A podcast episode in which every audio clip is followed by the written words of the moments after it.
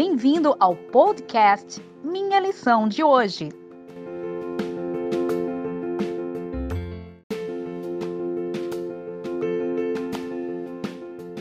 A lição da Escola Sabatina de hoje, na verdade desta semana, traz um tema muito importante, que é o tema Sola Escritura, somente pelas Escrituras.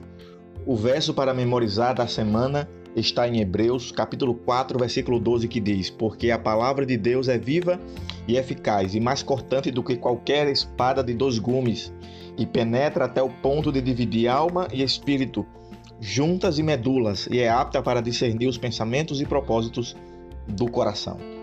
A declaração protestante sola escritura, ou seja, somente as escrituras, foi fundamental para que nós pudéssemos sair de uma idade obscura da leitura da palavra e da religiosidade, da religião, para então passarmos à luz e à verdade das Escrituras. Quando Martinho Lutero pregou ali na, na porta da igreja de Wittenberg as 95 teses da justificação pela fé, ele tinha o intuito de libertar, sem dúvida, o povo da escuridão através da mensagem das Escrituras. Foi perseguido, é, foi rechaçado, mas ele persistiu e ali pôde transformar a história do cristianismo, pôde ser um, uma mão de Deus para mudar a história do cristianismo, iniciando esta que nós chamamos da reforma protestante. E, é, e esse princípio é um princípio fundamental para o estudo da palavra de Deus. O estudo em que a Bíblia é apontada como fonte autoritativa, uma fonte de autoridade para todos nós que somos cristãos. Por isso, nós hoje, a partir de hoje, desta semana, iremos des é, descobrir como a palavra de Deus e a sua interpretação, é o princípio e o princípio sola escritura são ali é, inseparáveis.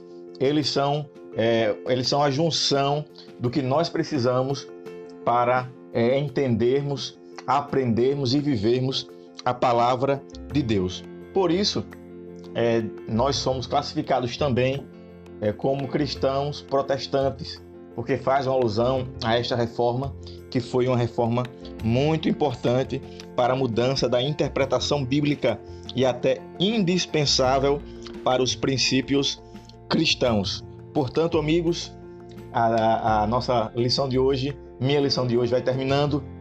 Obrigado por ouvir o nosso podcast e saber que nós devemos manter a Bíblia como autoridade doutrinal suprema. Um abraço. Obrigado por ouvir o nosso podcast. Compartilhe e até amanhã.